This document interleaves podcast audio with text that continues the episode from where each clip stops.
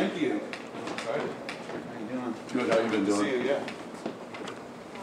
I'm born and raised in Milwaukee, Wisconsin. I guess I got started with my journey in music uh, kind of early on with the after school program.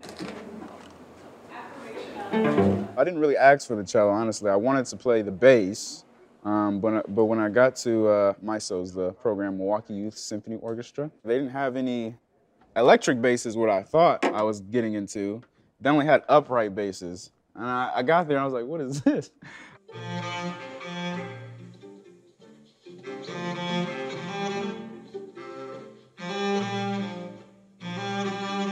I was classically trained from eight years old all the way up into college. I knew when I was younger that I wanted to incorporate different styles of music I love. I love R&B, I love hip hop, I love gospel music, um, I love classical music.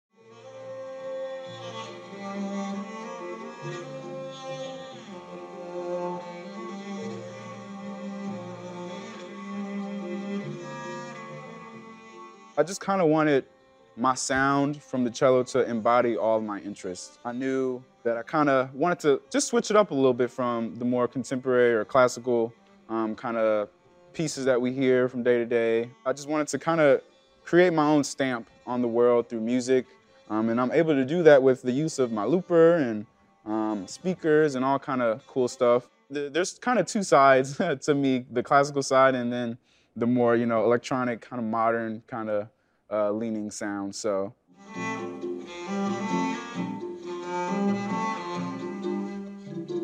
Having a classical foundation tremendously helps with just, you know, feeling songs and understanding uh, chords and um, structure. Um, I would say from that standpoint, it's been really great. Personally, I, I love the more modern, you know, vibey kind of songs. I knew I wanted to play kind of different types of music on the cello, so I just kind of incorporated my own style and just ran with that. The sound that uh, I make from my cello, I would label it as like dream, strings.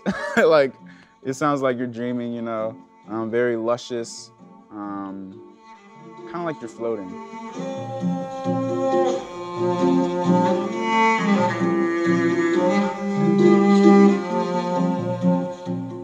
Want people listening to feel joy. I want them to feel happiness. I want them to be relaxed. Um, I want them to just feel any kind of emotion. Like uh, I want them to just listen and just have a good time and imagine themselves floating or in a cloud or you know something like that. Uh, so yeah, just basically happiness, relaxation, um, innovation.